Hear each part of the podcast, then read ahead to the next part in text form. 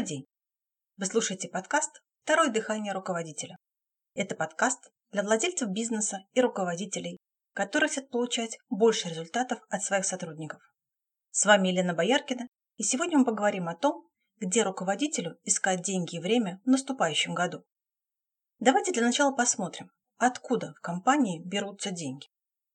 Деньги в компании и у каждого ее сотрудника, соответственно, появляются только от решения проблем клиентов. Деньги в вашей компании – это решенная проблема ваших клиентов. Чем больше проблем ваших клиентов вы решаете, тем больше денег будет в вашей компании. От чего зависит количество решенных проблем клиентов? В первую очередь от наличия у ваших клиентов проблем, которые может решить ваша компания, и осознания вашими клиентами того, что эти проблемы у них есть, и что именно вы можете их решить. Это очень важный момент, а также осознание вашими сотрудниками тех действительных, непридуманных для вытягивания денег проблем клиентов, которые компания может решить. Второе. И это очень часто остается незамеченным. У клиента должно сохраняться желание нести эти проблемы в вашу компанию, разговаривать о них с вашими сотрудниками, а не с компьютером или со своими знакомыми. И вот тут-то мы вступаем в сферу мотивации, желания сотрудников работать. Желание сотрудников получать от вас задачи для решения проблем клиента, желание искать решение этих задач, желание решать их с наибольшей эффективностью и делать так, чтобы клиенты возвращались сами и приводили к вам новых клиентов. Любое действие, которое делает руководитель, либо приводит к увеличению такого желания, либо к уменьшению. Нейтральных действий нет, либо вверх, либо вниз. Причем, по моим наблюдениям, большая часть действий, которые делает руководитель, ведет к уменьшению желания сотрудников работать и увеличению нагрузки, в том числе эмоциональной, на руководителя. Именно этим объясняется то, что со временем сотрудник начинает работать хуже, чем работал в начале своей карьеры в компании. Давайте посмотрим на некоторые ситуации. Вот одна из них. Руководитель вынужден мириться с чем-то, что-то терпеть. У каждого свое. Кто-то терпит недовольные лица, кто-то глупость, кто-то что-то еще. Это приводит к тому, что руководитель попадает в нересурсное состояние. Его внимание и силы направлены на то, чтобы терпеть, а не на созидание. Кроме того, желая терпеть это пореже, он пореже ставит задачи. А это к чему, в свою очередь, приводит? А просто все задачи становятся его. Он говорит сам себе. Я лучше сам быстро разберусь, чем снова видеть физиономии. Или что толку ставить ему задачи, он все равно ничего не сможет решить. В итоге он перегружен, а сотрудники недозагружены. Есть здесь, по-вашему, потери денег? Недополученный доход? Вот еще наблюдение из жизни руководителя. Большую часть своего времени он общается с теми, кто создает проблемы. Например, руководитель пытается добиться продаж, а продавцы в тот момент озадачены тем, чтобы найти все новые и новые объяснения отсутствию продаж. И он их слушает, слушает, слушает, грузится еще больше, Понимает, что деньги-то все равно нужны. Впереди зарплата, аренда, налоги и прочее. И продолжает бороться с ними. Только уже сил нет. И эмоций на нуле. Посидеть бы где-нибудь в тишине и темноте, чтобы не трогал никто. Вот такое ресурсное в кавычках состояние потом у руководителя, когда он со всеми этими господами объяснялками пообщается. А в то же время в компании есть те, кто может и хочет работать.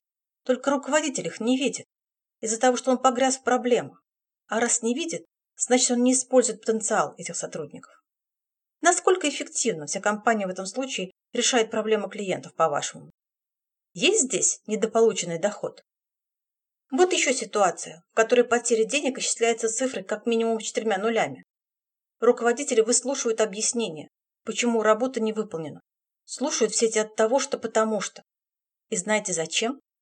Многие руководители говорят, что они это слушают для того, чтобы понять, объективная причина невыполнения или нет. То есть, если сотрудник очень убедительно ему докажет, что причина объективная, он спишет, так сказать, невыполнение, согласится с тем, что сделать было ничего нельзя. Посмотрите, что тренирует руководитель у сотрудников. И чтобы руководитель согласился, что причина невыполнения объективна, сотрудник раз за разом оттачивает свое мастерство, рассказывать об этом таким образом, чтобы у руководителя даже тени сомнений не возникло, сотрудник все-таки мог сделать что-то в этой ситуации. Получается, что в данном случае руководитель тренирует у сотрудников способность находить такие логичные объяснения невыполненным задачам, что не придерешься. И к чему это приводит? Все больше и больше задачи становятся невыполнимыми, в кавычках, нерешаемыми. Значит, решенных проблем клиента становится меньше, так? Значит, денег тоже меньше. Сколько часов в день вы заняты своими задачами? Сколько часов в день вы решаете проблемы, созданные сотрудниками? Сколько часов в день вы тратите на разбор полетов, выслушивание объяснений нерешенным задачам? Сколько часов в день вы ищете решение тем задачам, которые должны были решить ваши подчиненные? Посчитали? Теперь умножьте то, что у вас получилось, на стоимость часа вашей работы. А если умножить это количество рабочих дней в году, сколько получится? А сколько задач вы не поставили, потому что не было тех, кто был готов их решать? Или потому что вы сами не верили, что ваши сотрудники могут справиться с более-менее серьезной задачей. Вот где зарыты ваши деньги. А если изменить вектор сделать так, чтобы сотрудники искали не логичные объяснения в кавычках, чтобы руководитель убедился, что задача нерешаема, а решение нерешаемых в кавычках задач. Знаете, как недавно сказала мне одна выпускница наших тренингов по управлению? Да, Сейчас многие болеют, и поток в нашу организацию снизился. Это факт. Поэтому у моих сотрудников сейчас стоит задача в этих условиях найти решение, как не уронить доход. Хорошая задача. И умница руководитель. Жаль, что многие руководители в такой ситуации говорят, ну что поделаешь, есть такая высокая заболеваемость сейчас. Просто другая точка зрения. Все дело в том, что никто лучше собственника и руководителя не знает, как справиться с любой проблемной ситуацией в его бизнесе. Стабильные данные для вас. Если у вас есть проблема, вы можете найти решение для любой сложной ситуации. Но чтобы его найти, надо находиться на достаточно высоком эмоциональном и энергетическом уровне. Нужно быть в ресурсном состоянии. Это то состояние, на котором вы будете видеть решение. Но когда руководитель перегружен проблемами, из которых более 50% не существует, они искусственно созданы низкоквалифицированным персоналом, это не ресурсное состояние. В нересурсном состоянии вы видите не решение, а проблемы. В этом состоянии вы расставляете неправильные акценты и принимаете неправильные решения. Упускаете те моменты, в которых заложены деньги, энергия, развитие.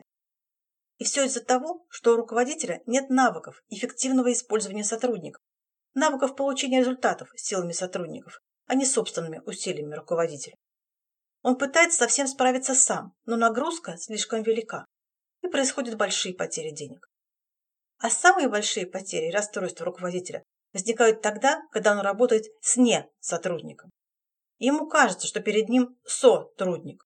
А на самом деле, в большом количестве случаев, перед ним тот, кто является просто балластом. Или хуже того, активно тянет компанию назад. А если руководитель не может различать то перед ним, то он не способен применить правильные действия к этому человеку и не может получить результат. В результате расстройства, отсутствие энергии, разочарование, выгорание и потерянное здоровье и деньги. Абсолютно нересурсное состояние. Выход есть, он в изменении привычных действий, которые руководитель использует при работе с сотрудниками. Вы можете получить работающие навыки взаимодействия с подчиненными, приводящие к росту мотивации, к росту заинтересованности в работе, к росту квалификации и компетентности, к росту согласия в коллективе. И это реально. Такие навыки получили уже более тысячи человек на наших программах второе дыхание руководителя и основа эффективного управления. При желании вы можете получить и вы такие же навыки. И в новом году достичь тех целей, что вы всегда хотели достичь, но сами не верили в то, что это возможно. Наступающим вас Новым годом! Я желаю вам пережить все интересные времена с помощью тех блестящих решений, что найдут ваши сотрудники, чтобы на фоне кризисов и санкций вы лишь процветали и богатели. Я желаю благополучия вам и вашим близким. Пусть ни с кем не случится ничего плохого. Спасибо за внимание и до встречи в новом году на подкасте «Второе дыхание руководителя».